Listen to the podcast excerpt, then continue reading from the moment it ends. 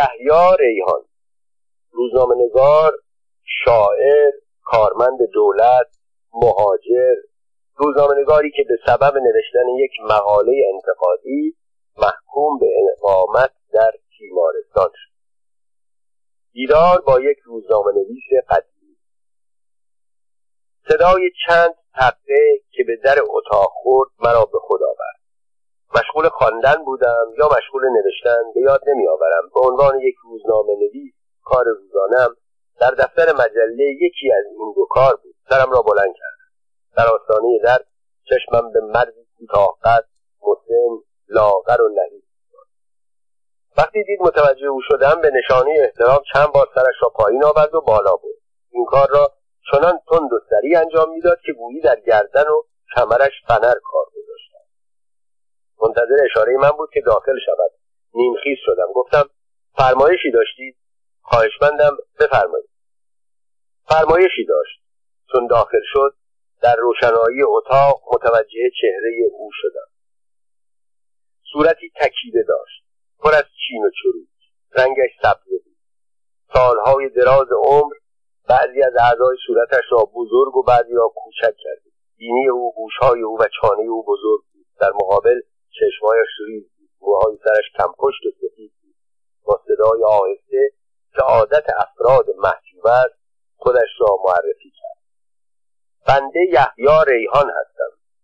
سن و سال شما اقتضا نمی کند مرا بشناسید. حدود پنجاه سال قبل از این روزنامه گل زرد را در تهران منتشر می کردم. احتمالا آن زمان شما هنوز به دنیا نیامده بود راست سال 1350 بود و پنجاه سال قبل از آن من هنوز به دنیا نیامده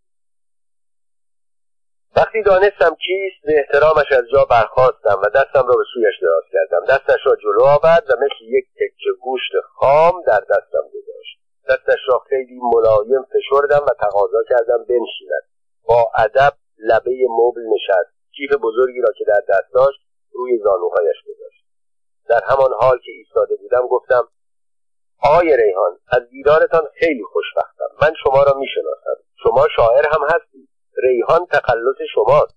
نام خانوادگی شما چیز دیگری. مدتی عضو انجمن ادبی دانشکده بودید. آن روزها با گروه ادیبان طبعه مثل سعید نفیسی رشید یاسمی نصرالله فلسفی عباس اقبال و دیگران نشست و برخواست داشتید وسوق دوله رئیس الوزرای وقت از یکی از شعرهای معروف شما استقبال کرد. فکر می‌کنم قسمتی از آن را به خاطر داشته باشم. لحظه فکر کردم یک بیت آن شعر به یادم آمد برایش خواندم. آفرین باد به ریحان که به نیروی خرد نیک پی برده به کیفیت اسرار همین بعد برای آنکه به او بر نخورد اول خنده کردم بعد گفتم و از عجایب روزگار آنکه به خاطر نوشتن یک مقاله انتقادی در روزنامه خودتان در زمان رئیس الوزرایی کسی که خودش هم روزگاری روزنامه نگار بود حاسد الدین تبا تبایی را می‌گویم. شما را به دارالمجانین بردند. شما هم بعد از آن قلم را کنار گذاشتید و به آمریکا مهاجرت. خوشحالی او را از شنیدن این سخنان نمی‌توانم شهر بدهم. تبسمی قیافه خسته و گرفتهش را از هم گشود. طی چند ثانیه به نظرم رسید که به اندازه چند سال جوان شد. او تصور نمی‌کرد یک روزنامه نویس امروزی که ظاهرا در کارش موفق هم هست او را که یک روزنامه نویس بازنشسته است بشناسد چه رسد به آنکه اطلاعاتی درباره او داشته باشد. از این رو سخنان من او را هم شاد کرد هم متعجب اما موضوع ساده بود. من از زمانی که روزنامه نویس شدم به سرنوشت روزنامه نویس های قدیمی و عاقبت کارشان علاقه پیدا کردم. هر وقت می دیدم روزنامه نویسی که روزگاری اسم و شهرت پیدا کرده بود در سالهای آخر عمر دچار شکست و ناکامی شده متأثر می شدم چون آینده خودم را در وجود او مجسم می آگاهی من از جزئیات زندگی ریحان به همین علت هر جا که مطلبی درباره روزنامه های قدیمی می‌دیدم با علاقه میخواندم. درباره ریحان دو چیز توجه مرا جلب کرده اول محکوم شدن او به اقامت در تیمارستان. دوم نام شاعرانه که او روی روزنامهاش گذاشته بود. در زمانی که نام بیشتر روزنامه های ایران تهاجمی جنگی و انقلابی بود اون نام لطیف گل زرد را برای روزنامه خود انتخاب کرد. ریحان کیفش را باز کرد. یک کلاسور زخیم از آن بیرون آورد و گفت من چندین سال در ایران روزنامه نویسی می کردم اول گل زرد و بعد نوروز را منتشر کردم. اما بعد از چهار سال روزنامه نویسی را کنار گذاشتم و به استخدام دولت درآمدم 26 سال کارمند وزارت دارایی بودم. در اوایل جنگ جهانی دوم خودم را بازنشسته کردم. اول به هندوستان رفتم. بعد مدتی در آرژانتین و اوروگوئه و اسپانیا به سر بردم و سرانجام به آمریکا مهاجرت کردم. چون چند سال در آمریکا کار کرده بودم از شهست سالگی برایم ماهی 450 دلار مستمری تعیین شد. اکنون مدتی به ایران بازگشتم. با حقوق بازنشستگی دولت ایران و مستمری دولت آمریکا زندگی می کنم از زندگانی خود خاطراتی دارم. با هر یک از دوستان مشورت کردم. برای چاپ خاطراتم مجله شما را توصیه کرد. مثل آنکه مجله سپید و سیاه در نوشتن خاطرات رجال سیاسی و روزنامهنگاران و نویسنده ها سابقه دارد. به این علت من خاطرات خودم را آوردم تا در مجله خود چاپ کنیم. البته اگر قابل چاپ باشد کلاسور را گرفتم ورق زدم. حدود 300 صفحه بود. نیمی از آن را ماشین کرده بود. نیمی دیگر دست نویسی گفتم باعث خوشحالی من خواهد بود که خاطرات یک همکار قدیمی را در مجله چاپ کنم. ولی اگر اجازه بفرمایید بهتر است قبلا آن را بخوانم. بعد ریحان با عجله گفت بله بله البته که قبلا باید بخوانید تا معلوم شود چیزی برخلاف مسلحت یا خط مشی مجله در آن نیست. کلاسور را در کیفم گذاشتم و قرار شد چهار روز بعد برای گرفتن جواب مراجعه کند. ریحان آن روز مدتی در دفتر مجله ماند. از هر دری سخن گفتیم. اما چیزی که برای من از همه جالبتر بود موضوع محکومیت او به اقامت در تیمارستان بود. با آنکه می‌دانستم ماجرای تیمارستان را در خاطرات خود نوشته میل داشتم هرچه زودتر و از زبان خود او از جزئیات آن آگاه شدم ماجرای محکومیت ریحان به اقامت در تیمارستان از حوادث بیاد ماندنی تاریخ مطبوعات ایران است. چیزی در حد دوختن لبهای فرخی یزدی مدیر روزنامه طوفان و شلاق خوردن حسین سبا مدیر روزنامه ستاره ایران. ریحان وقتی مرا خیلی مشتاق دید جریان را اینطور برایم تعریف آقا سید ضیاءالدین طباطبایی مدیر روزنامه رد وقتی بعد از کودتای سوم اسفند 1299 رئیس الوزرا شد یکی از کارهایش توقیف همه روزنامه ها و مجله های کشور بود. روزنامه گل زرد من هم توقیف شد. اما چون با سید زیاد دوستی داشتم تقاضای امتیاز روزنامه‌ای به نام نوروز کردم. به دستور سید زیا بلافاصله امتیاز نوروز به نام من صادر شد. من شاعر بودم. گل زرد ادبی و فکاهی بود. اما این بار قصد داشتم نوروز را به صورت یک روزنامه سیاسی انتقادی منتشر کنم. کاری که در آن تجربه نداشتم. با استاد ده خدا صحبت کردم. او وعده همکاری داد ولی همکاری نکرد. با یک نویسنده ارمنی به نام تیگران خان آشنا بودم. مقاله نویس زبردستی بود ولی در نوشتن به زبان فارسی تجربه نداشت. قرار گذاشتیم او مقاله را به زبان فرانسوی بنویسد و من به فارسی ترجمه کنم. در آن زمان اغلب روزنامه نویس های تهران در یکی دو صفحه از روزنامه خود خبرها و مقالاتی را به زبان فرانسوی چاپ می کردن. این کار نفوذ روزنامه را در میان خارجی های مقیم ایران زیاد می کرد تیگران خان نویسنده مقاله های فرانسوی اغلب روزنامه ها بود. نوروز اولین روزنامه بود که بعد از کودتا منتشر شد. به این علت همه تصور می‌کردند که این روزنامه طرفدار دولت و حتی ارگان سید ضیاءالدین طباطبایی است. شماره اول بدون هیچ مسئله منتشر شد.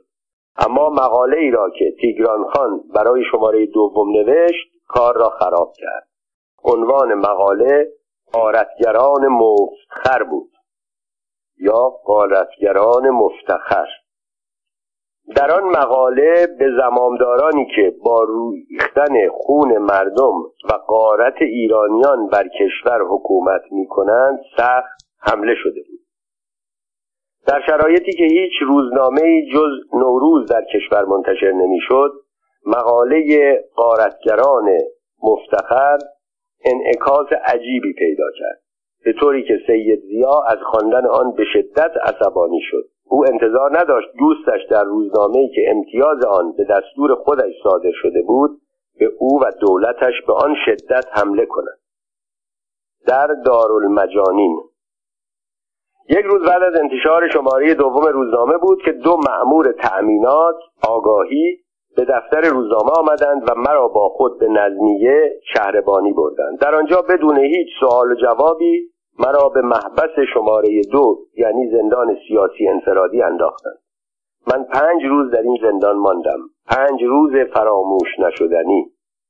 روز ششم دو نفر نظامی مرا از نظمیه تحویل گرفتند و به حکومت نظامی بردند. حاکم نظامی تهران در آن زمان کلونل کازم خان سیاه بود.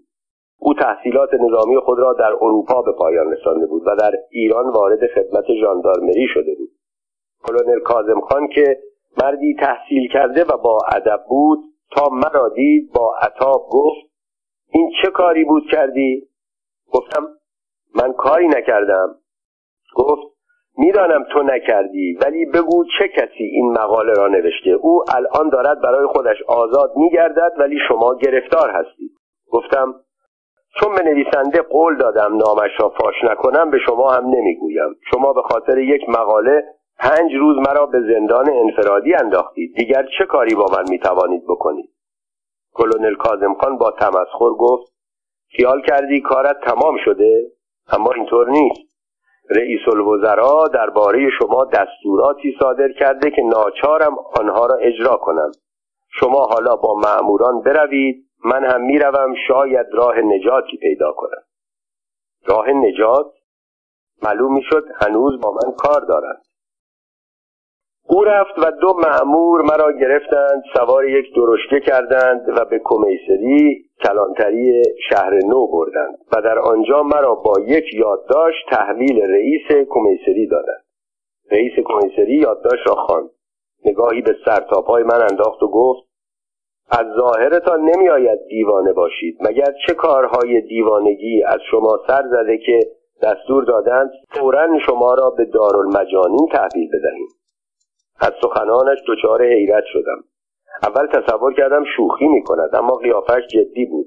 حتی به نظر می رسید احتیاط می کند به من نزدیک شود. جواب دادم چه دیوانگی بالاتر از اینکه در این کشور بی حساب و کتاب روزنامه نویسی می کنم یک لحظه به سرم زد ادای دیوانه ها را درآورم. اتاق را به هم بریزم و داد و فریاد را بیاندازم ولی ترسیدم کارم خرابتر شود.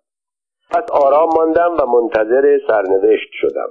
رئیس کمیسری دو نفر آژان را صدا کرد. گفت یک درشکه بگیرید و این آقای محترم را به دارالمجانین ببرید. ولی کاملا مراقب باشید که وسط راه فرار نکند. قلبم فرو ریخت. تا این لحظه باورم نمی‌شد موضوع آنقدرها جدی باشد که مرا به دارالمجانین بفرستند. بی اختیار فریاد کشیدم. چه گفتید؟ دارالمجانین؟ می‌خواهید مرا به دارالمجانین ببرید؟ من به آنجا نمی‌روم. مرا به همان محبس نمره دو برگردانید. رئیس کمیسری پوزخندی زد و گفت آقا جان اینجا با کسی شوخی نمی کنند این دستور سریح جناب رئیس الوزراست. که شما را بیدرنگ به دارالمجانین تحویل بدهیم. اگر شما با میل و رضا تشریف نمی‌برید مختارید. ولی ما هم برای چنین مواردی قواعدی داریم و می‌دانیم چطور شما را به آنجا ببریم. باز خواستم مقاومت کنم فریاد بکشم مردم را به کمک بخواهم خودم را معرفی کنم.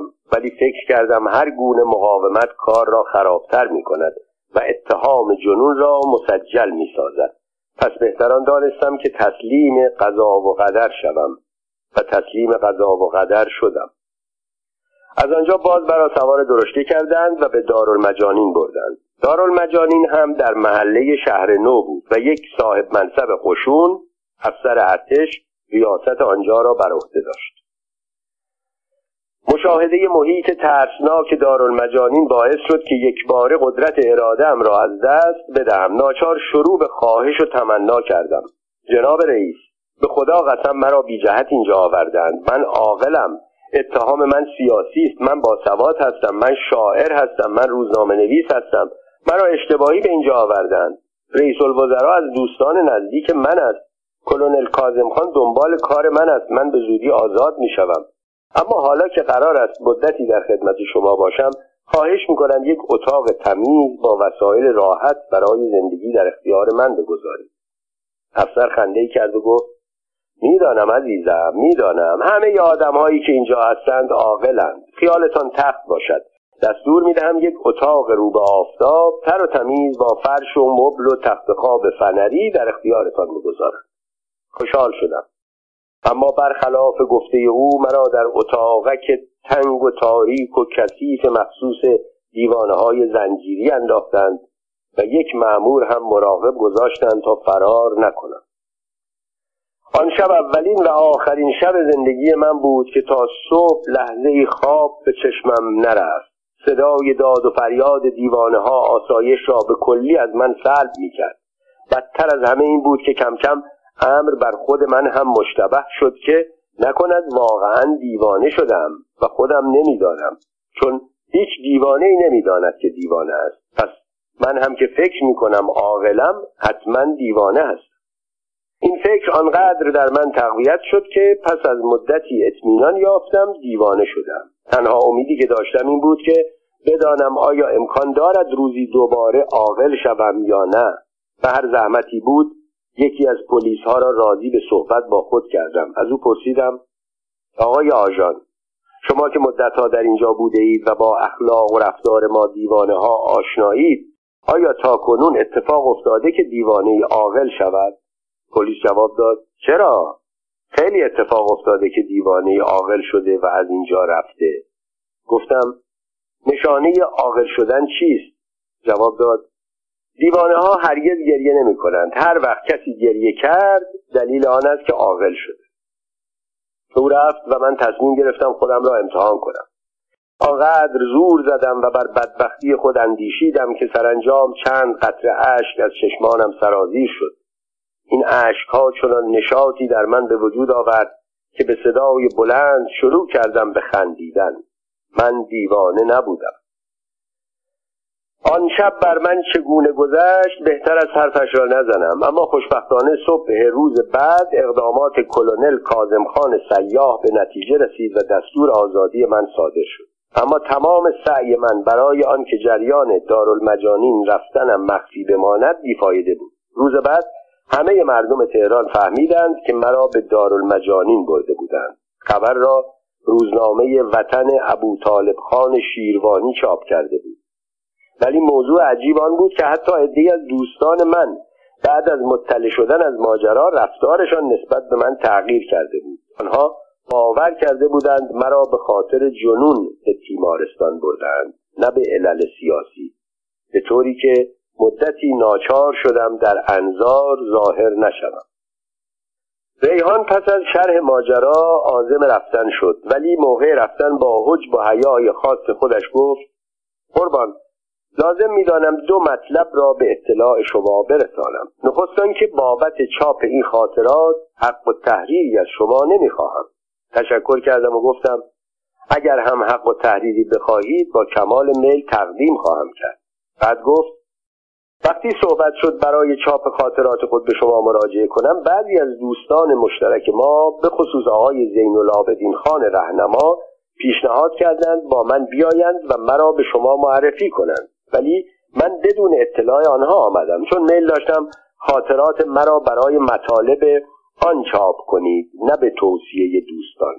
اگر از شما جریان را پرسیدند بگویید چون مطلب را پسندیدید چاپ کردید به او اطمینان دادم و ریحان از اینکه برای خود او شخصیت قائل شده هم تشکر کرد و رفت.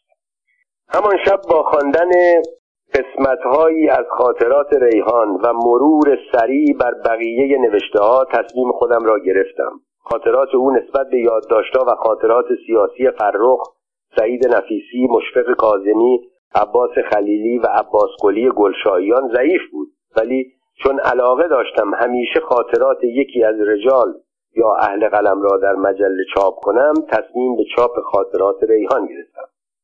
سه روز بعد ریحان آمد. گفتم که خاطرات او را چاپ می‌کنم ولی ناچارم قسمتهای کوچکی از آن را حذف کنم. فورا قبول کرد. گفت که تعصبی درباره نوشتههایش ندارد. قسمتهایی که تصمیم گرفته بودم حذف کنم سیاسی یا انتقادی نبود. ریحان به علت حدود 20 سال دوری از وطن درباره بعضی مسائل قضاوتهایی داشت که با افکار عمومی آن زمان جور در نمی آمد. برای نمونه کسی را به عنوان بزرگترین شاعر معاصر و یا معروفترین نویسنده زمان معرفی کرده بود که در ایران شاعر یا نویسنده درجه دو و یا حتی درجه سه شناخته می‌شد. یا از کسانی تعریف و تمجید فراوان کرده بود که در جامعه خوشنام نبودند. البته اینها نظر او بود و ربطی به من و مجله نداشت ولی به تجربه آموخته بودم که خواننده های عادی مجله این اظهار نظرها را به حساب مجله می‌گذارند. در این باره گفتم چون ممکن است مایل باشید خاطرات را در کتاب به همان صورت اصلی چاپ کنید من دستنویس خاطرات شما را به خودتان برمیگردانم تا در موقع چاپ کتاب از متن خودتان استفاده کنید. ریحان همه را قبول کرد. فقط هنگام رفتن گفت می‌خواستم از شما تقاضایی بکنم. گفتم خواهش می‌کنم بفرمایید. گفت هر قسمت از خاطرات من که در مجله چاپ شد حروف آن را کنار بگذارید تا وقتی یک فرم شد آن را به صورت تیراژ آپار چاپ کنم تا وقتی خاطرات تمام شد کتاب آن هم چاپ شده باشد.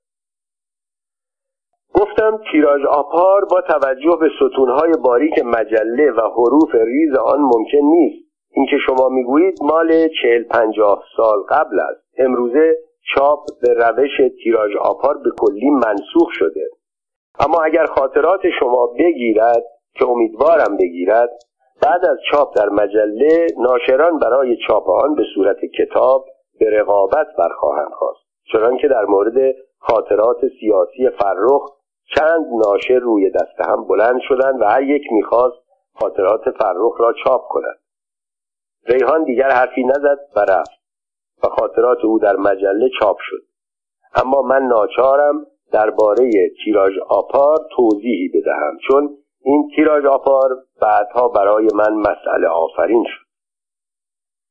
ماجرای تیراژ آپار بعد از سقوط محمد علی شاه و در زمان سلطنت احمد شاه به علت آزادی هایی که در کشور ایجاد شده بود مطبوعات رونق پیدا کردند. از جمله کارهایی که در آن دوره در مطبوعات رواج پیدا کرد چاپ پاورقی بود مترجمین معروف کتابهایی را از متن فرانسه ترجمه می کردند یا نویسنده های ایرانی رمانهایی مانند تهران مخوف و روزگار سیاه می نوشتند که روزنامه ها در پایین صفحات داخلی خود آنها را به صورت صفحات کتاب حروف درشت و سطرهای پهن کتابی چاپ می کردند.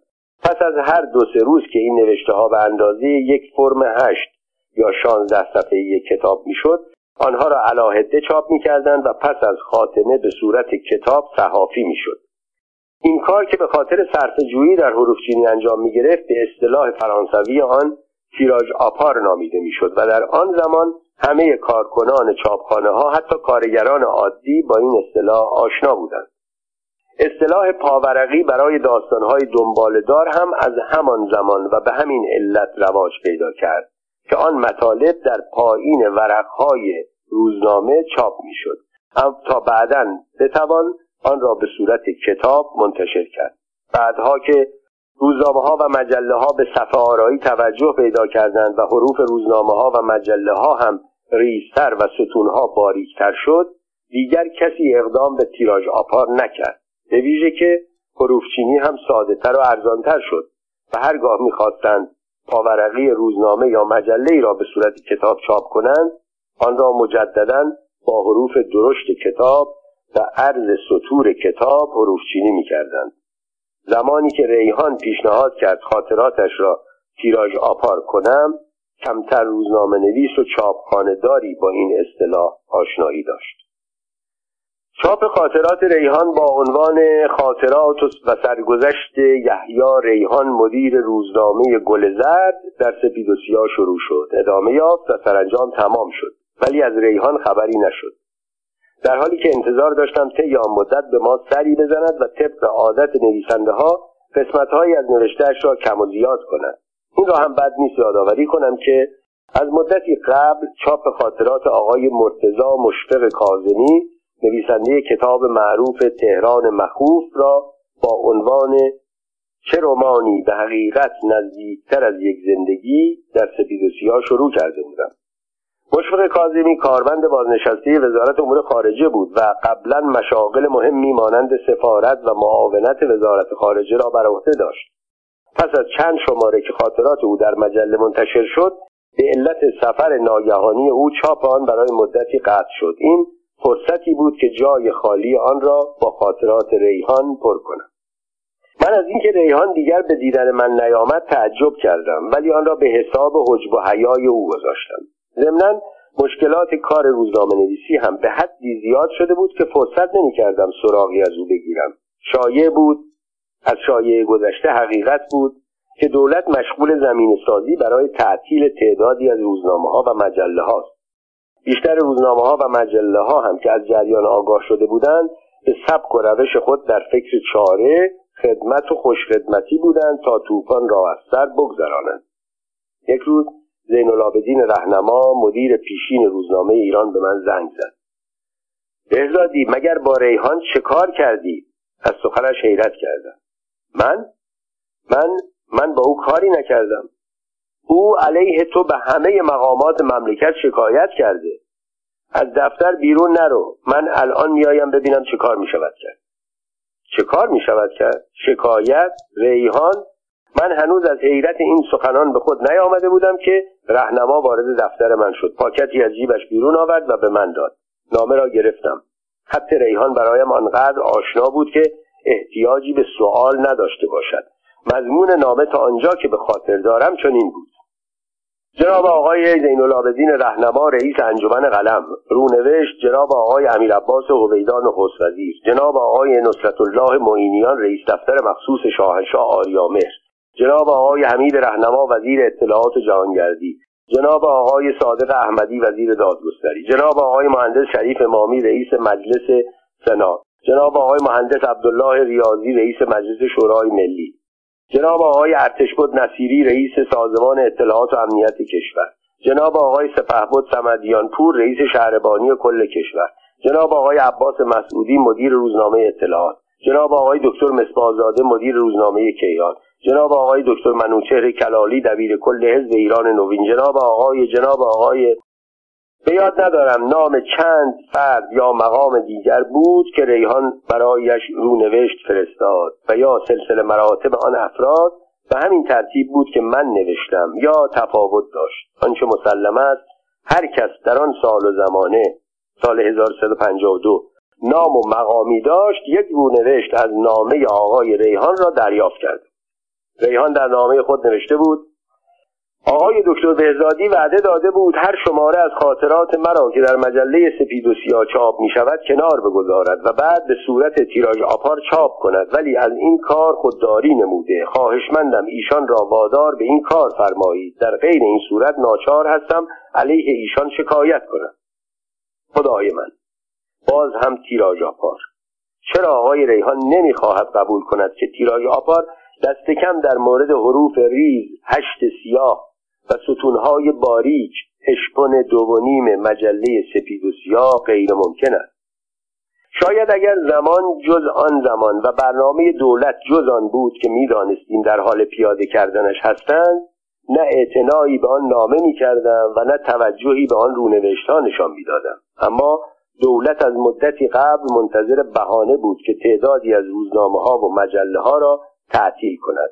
نامه آقای ریحان می توانست همان دلیل یا بهانه باشد. من هنوز هم نمیپذیرم که ریحان از روی نقشه و با برنامه آن نامه را نوشت. اما چند ماه بعد چند تن از خبرنگارها به اشاره دولت نام پراکنی هایی علیه سپید و سیاه کردند که مضمون آنها شبیه نامه آقای ریحان بود و در پرونده مجله به عنوان دلایل توقیف مجله ضبط شد. در حال نامه را پس از خواندن به رهنما دادم. او که نسبت به من محبتی خاص داشت با همه حسابگری هایش در مسائل مادی حاضر شد خاطرات ریحان را به هزینه خود چاپ کند. پیشنهادش را نپذیرفتم. خاطرات ریحان اگر خواهان و خریدار داشت ناشران دست از سر ما بر نمی داشتند. حال که خواننده و خریدار نداشت درست نبود که رهنما در این میان ضرر بکند.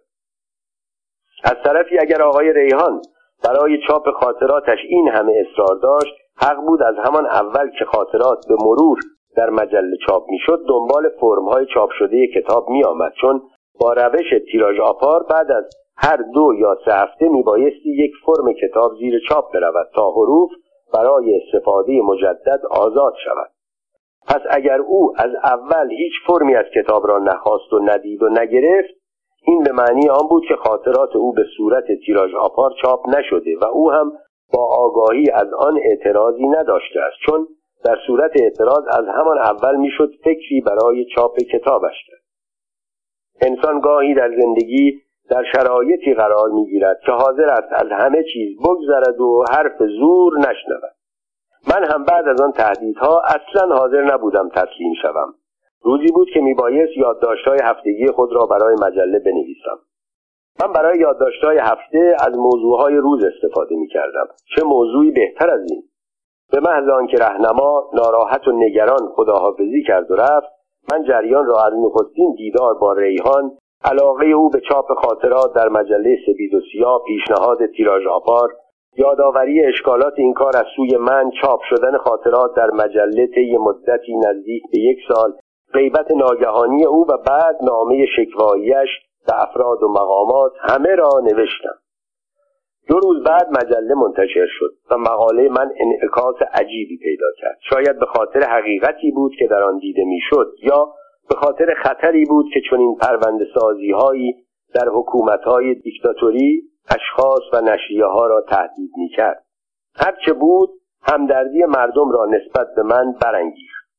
شنیدم در آن هفته هر کس ریحان را دید از کارش انتقاد کرد. بعد از انتشار مجله بار دیگر رهنما به من زنگ زد. گفت ریحان از من گله کرد که چرا نامه خصوصیش را به تو نشان دادم تا مقاله‌ای به آن تندی دربارهش بنویسی. این دیگر خندهدار بود. نامه ای که سی چهل رونوشت از آن برای افراد سرشناس و مقامات مهم مملکت ارسال شده بود یک نامه خصوصی محسوب نمی‌شد. بیوگرافی یحیی ریحان. یحیی سمیعیان متخلص به ریحان در سال 1272 خورشیدی در تهران به دنیا آمد. دوره ابتدایی را در تهران خواند. آنگاه به اتفاق خانوادهش به مشهد رفت. در آنجا در دبیرستان ملی خراسان به تحصیل پرداخت. ریحان شاعری را خیلی زود شروع کرد. وقتی اولین شعری را که سروده بود در کلاس خواند معلم ادبیات که شعر شناس بود تشویقش کرد و برادر ملک الشعرای بهار که همکلاسش بود او را با خود به دفتر روزنامه نوبهار برد. ملک وقتی اشعار ریحان را شنید حاضر شد در روزنامه چاپش کند. ریحان نوجوان با خوشحالی پذیرفت و ملک و بهار اولین شعر او را با مقدمه ای به این مضمون که اشعار زیر اثر طبع یک محصل پانزده ساله و نمایانگر ذوق و فریحه ادبی مردم مشرق زمین است در شماره چهارده سال اول روزنامه نوبهار چاپ کرد. ساقی بنما رهاز دامم و از باده ناب به مدامم. آن باده که گر کسی بنوشد از رنج زمانه چشم پوشد. آن باده که بدر بی است مقصود من از وی اتفاق است. پروفسور ادوارد براون مستشرق معروف انگلیسی در کتابی که آن زمان درباره تاریخ ادبیات ایران نوشت ریحان را به عنوان جوانترین شاعر معاصر ایران معرفی کرد. در آن زمان مستشاران بلژیکی در مالیه و گمرک ایران کار می‌کردند. یکی از آنها به نام موسیو للو معمور مشهد شد ولی چون فارسی نمی‌دانست احتیاج به یک مترجم پیدا کرد. ریحان داوطلب این کار شد و به عنوان مترجم و اندیکاتور نویس یعنی دفترداری که کارش ثبت خلاصه نامه های وارده و صادره در دفتر است به استخدام مالیه مشهد درآمد. ریحان چهار سال در آنجا مشغول کار شد. در ضمن چون برای موسیوللو مجلات فرانسه زبان می رسید او مطالبی را از آن مجله ها ترجمه می کرد و همراه شعرهای خود برای روزنامه های تهران از جمله روزنامه رعد سید زیاءالدین طباطبایی میفرستاد. پس از مدتی للو به تهران منتقل شد و به خزانهداری رسید. با رفتن او اوضاع مالیه مشهد در هم شد و ریحان که بی پشتیبان شده بود به تهران رفت تا در آنجا کاری پیدا کند.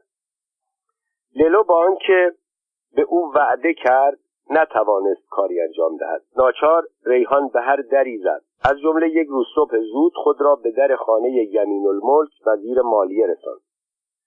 در آن زمان رسم بود صبحها ارباب رجوع مقابل در خانه صاحبان مقام صف میکشیدند و به محض آنکه جناب وزیر یا رئیس بیرون میآمد تعظیم کرده و عریضه خود را تقدیم می‌کردند. اگر همراه عریضه توصیه نامه موثری بود موفق می شدند وگرنه به وسیله فراشان از در خانه وزیر رانده می شدند سرانجام نوبت به ریحان رسید. ریحان قدری کوتاه اندامی لاغر و جسهای کوچک داشت و بدبختانه توصیه نامه همراه نداشت. همین که چشم جناب وزیر به قد و قواره ریحان افتاد به تندی گفت نخیر آقا برای شما در وزارتخانه کار نیست. ریحان دل شکسته و ناامید از آنجا رفت. روز بعد شنید یمین الملک معذول شده. با امیدواری به در خانه مشار الملک وزیر مالیه جدید رفت و در کنار دهها ارباب رجوع دیگر در صف ایستاد. باز همان برنامه تکرار شد. وزیر جدید اصلا حاضر نشد عریضه را از دستش بگیرد. فراشان او را راندند و ریحان باز در جستجوی کار به این در آن در زد. خوشبختانه در آن زمان که محمد علی شاه معذور شده و مشروطه روی کار آمده بود وزیرها زود به زود عوض می شدند روی این اصل مشارالملک هم به زودی برکنار شد. در فاصله عزل او و تعیین وزیر جدید ریحان توانست به عنوان منشی در اداره سوم وزارت مالیه کاری به دست آورد. ولی این منشی جوان هنوز چیزی انشا نکرده بود که قوام السلطنه به وزارت مالیه منصوب شد. وزیر جدید اولین کارش به عنوان اصلاح مالیه منحل کردن شعبه بود که ریحان جوان بعد از مدتها دوندگی توانسته بود در آنجا به کار مشغول شود. یک بار دیگر ریحان بیکار و سرگردان ماند. ولی یک بار دیگر در عمرش شاعری به داد او رسید. ریحان چون شنیده بود قوام السلطنه اهل شعر و ادب است قصیده قرا سرود و به وسیله یکی از خویشاوندان قوام السلطنه که همکار اداری او بود برایش فرستاد. مطلع شعر ریحان چنین بود. از طریق لطف و احسان ای قوام السلطنه گوش فرما عرض ریحان ای قوام السلطنه. سالها در خدمت دولت من از صدق و خلوص بودم اندر خراسان ای قوام السلطنه. هیچده سالم نبودی بیش کندر ملک توس بودم اندر کارداران ای قوام السلطنه. قوام السلطنه درد شناس نبود ولی شعر شناس بود. پس از خواندن شعر ریحان او را احضار کرد. از وضع و حالش پرسید و ریحان شرح ماجرا را تعریف کرد. گفت که بعد از مدتها بیکاری کاری به دست آورده بودم اما شما به عنوان اصلاح مالیه بیکارم کردید. قوام السلطنه تحت تاثیر حجب و حیا و صداقت ریحان قرار گرفت و به عنوان اصلاح مالیه دستور استخدام مجدد او را داد و ریحان تا 26 سال پس از آن همچنان در خدمت وزارت دارایی ماند.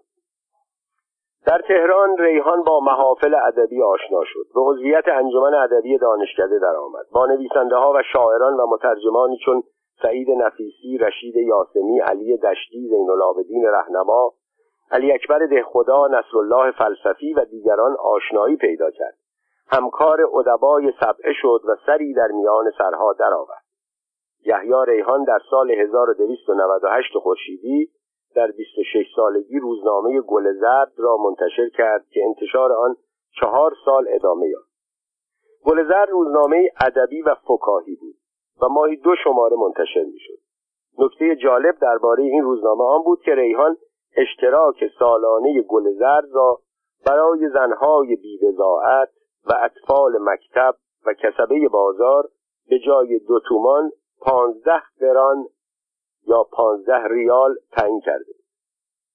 چون بعد از به قدرت رسیدن رضاشاه کار روزنامه نگاری مشکل شد او گل زرد را هم تعطیل کرد و برای ادامه زندگی از فعالیت های ادبیش کاست و بیشتر به کار اداری پرداخت و به این ترتیب تا سال دوم جنگ جهانی به کار در وزارت دارایی مشغول بود. اما در سال 1321 در آرزوی زندگی بهتر به فکر مهاجرت افتاد و راه هند و از راه هند به آمریکا رفت. یحیی ریحان تا آخر عمر ازدواج نکرد و صاحب فرزند نشد. از او دو کتاب شعر به نام دیوان یحیی ریحان و باغچه ریحان یک دوره چهار ساله روزنامه گل زرد و دو شماره روزنامه نوروز چاپ شده. خاطرات او با عنوان خاطرات و سرگذشت یحیی ریحان مدیر روزنامه زرد در مجله سپید و سیاه و قسمتهای دیگری از آن به طور پراکنده در مجله یغما و در مجله آینده منتشر شد. ولی به علت مشکل تیراژ آپار هیچگاه به صورت کتاب در نیامد. بازگشت به وطن. مهاجرت ریحان 25 سال طول کشید. او سالها در اسپانیا، پرتغال، آرژانتین، اوروگوئه و آمریکای شمالی زندگی کرد. اما سرانجام عشق وطن او را به ایران کشاند. اما وقتی به ایران برگشت متوجه شد ایران سال 1347 با ایران سال 1121 زمانی که او وطنش را ترک کرده بود تفاوت کرده است. همچنان که آدمها فرق کردند 25 سال قبل او خانه و زندگی خود را فروخته و با سرمایه اندک برای زندگی بهتر به خارج مهاجرت کرده بود. در بازگشت متوجه شد نه زندگی بهتری کرده و نه موقعیت بهتری پیدا کرده. در ایران یاران و همکاران گذشته همه از او پیش افتاده و مقام و موقعیت والایی پیدا کرده بودند. در حالی که او ناچار بود با همان مستمری 450 دلار که دولت آمریکا به 60 ساله هایی که مدتی در آن کشور زندگی و کار کردند می پرداخت زندگی کند. تجربه ریحان مانند تجربه جمالزاده که سالها قبل از او به خارج رفته بود و همچنین تجربه هنرمندان و شاعران و نویسندگانی که سالها بعد از او مهاجرت کردند ثابت کرد هنرمند ایرانی شاعر ایرانی و نویسنده ایرانی فقط در وطنش شکوفا می شود ریحان در جوانی از روزنامه نویسان و شاعران به نام زمان خود بود به طوری که امان الله خان پادشاه افغانستان در سفر به ایران به مناسبت شعری که ریحان درباره او گفته بود قلمدوات طلایی جواهر نشان به او هدیه کرده بود. اما اکنون که بعد از 25 سال به ایران برگشته بود می‌دید گذشته از دوستان و همکاران آن دوران و کسانی که به تحقیق و بررسی درباره شاعران معاصر و مطبوعات ایران مشغول هستند کسی حتی نام او را به خاطر نمی آورد ریحان از تمام دوستان و همکاران سابق خود چه مرده و چه زنده عقب افتاده بود. او روزگاری کم و بیش در حد ملک و شعرهای بهار علی اکبر خدا سعید نفیسی رشید یاسمی نصرالله فلسفی عباس اقبال زین العابدین رهنما دکتر محمد سعیدی علی دشتی جواد آمری محمود عرفان محمود هدایت دکتر احمد متین دفتری حسین قلی گلشاییان مشرف نفیسی علی اصغر شریف سید نصرالله تقوی شیخ الرئیس افسر محمد سروری و نصرالله انتظام بود که استاد دانشگاه سفیر وکیل مجلس وزیر سناتور نخست وزیر قاضی عالی رتبه و حتی رئیس مجمع عمومی سازمان ملل متحد شده بودند. اما او اینها باعث شد ریحان به این نتیجه برسد که عمرش را در خارج از کشور تلف کرده است. او که برای زندگی بهتر به خارج رفته بود بعد از مدتی دارایی خود را در آنجا از دست داد و ناچار به کسب و کارهای کوچک مشغول شد. حتی به گفته خود مدتی عملگی کرد. پیش خدمت رستوران شد و ظرفشویی کرد. این کارها در آمریکا عادی است ولی در ایران آن زمان آن هم برای مردی که سنین جوانی را پشت سر گذاشته بود دشوار بود. یادآوری این چیزها سبب می‌شد که آن مرد آرام و متین و متواضع گاهی تغییر اخلاق بدهد و تبدیل به آدمی بدبین کین توز و ستیزه جو شود. ریحان به خاطر تجربه های بدی که در خارج پیدا کرده بود تصور می‌کرد همه قصد کلاهبرداری از او را دارند. او در خاطرات خود با مشخصات کامل از آدمهایی یاد کرده بود که او را فریب داده و پولش را بالا کشیدند اینها همه باعث شد که او دارای دو نوع خلق و خو و خصلت متضاد شود. تواضع و اعتماد بیش از اندازه در آغاز کار و کین توزی و ستیز جویی با کوچکترین شک و بیاعتمادی در مرحله دوم. اول که دیدم او علیه من نام پراکنی کرده متعجب و ناراحت شدم اما بعد که مشاهده کردم او درباره دوستان قدیمی و صمیمی خود نیز هجیه هایی گفته دانستم علت را باید در جای دیگری جستجو کرد. حبیب یغمایی مدیر مجله یغما یکی از ملایمترین و خوشخلقترین افراد روزگار بود. او اشعار ریحان و قسمتهایی از خاطرات او را در مجله یغما چاپ کرد ولی ریحان دوستی ها را از یاد برد و به او حمله کرد. به طوری که اگر وساطت ایرج افشار محقق معروف و مدیر مجله آینده نبود کار آنها بالا می‌گرفت. حبیب یغمایی در این باره در خاطرات خود نوشت ریحان مرا پدر سوخته و بدتر از شمر و یزید نامید او بر سر یک ربایی با علامه دهخدا مرد بزرگ فرهنگ و ادب ایران در افتاد اشعار زیادی در زم مجتبا مینوی ادیب و فاضل مشهور سرود و در دیوان خود چاپ کرد. نمونه از این اشعار را برای نشان دادن خلق و خوی ریحان و نه تایید نظر او در اینجا می آورم مجتبا مینوی و مسعود فرزاد دو دوست قدیمی بودند که بعدها با هم اختلاف پیدا کردند و مقالاتی علیه هم نوشتند. اما ناگهان ریحان خود را داخل معرکه کرد و در دیوان خود چنین نوشت. جواب ابلهان خاموشی. شخصی صفیح و خودپرست مجتبا مینوی در یکی از مجلات تهران به آقای مسعود فرزاد شاعر فاضل و حساس و استاد ادبیات اهانت روا داشت. فرزاد جواب نداد اما من شعر زیر را بدان مناسبت سرودم. بود فرزاد مردی نیک و انواع فنون دارد بصیرت. یکی نادان زشت و بد ادایی به زم تو نوشته داستانی. اگرچه گفته او را اثر نیست درخت خشک را هرگز ثمر نیست. نمی شاید ز من نخوت فروشی جواب ابلهان باشد خموشی. ریحان در صفحه 209 دیوان خود باز مینوی را به این صورت مورد حمله قرار داد. خیام و عطار نیشابوری. شخصی که در جنگ بین المللی از ایران به انگلستان رفت و با دریافت حقوق از دولت انگلیس شبها در رادیو لندن بر ضد مملکت ایران و مقامات عالی سخنرانی مینمود یک جلد کتاب تقلبی ربایات خیام را به عنوان قدیمیترین نسخ به کتابخانه کامبریج فروخت و قیمت آن را دریافت داشت. مشارالله بعد از جنگ به ایران مراجعت کرد و در یکی از مجلات تهران بر ضد عطار نیشابوری مقالاتی نشر داد. نظر به اینکه در یکی از مقالات خود بدون علت نیش قلم را متوجه حقیر ساخته بود لازم دیدم او را با چند رباعی گوشمالی دهم. رباعی. مردی که نداشت کار و نام و نسبی شد عازم لندن ز پی نان شبی. آنجا ز فروش شعرهای خیام گردید غنی بدون رنج و تعبی. نکته جالب اینجاست که مشتبا مینوی محقق ادیب و فاضل نامی خود مردی تندخو ستیزجو و اهل جدل بود. اما در مقابل ریحان سکوت کرد. پایان کار.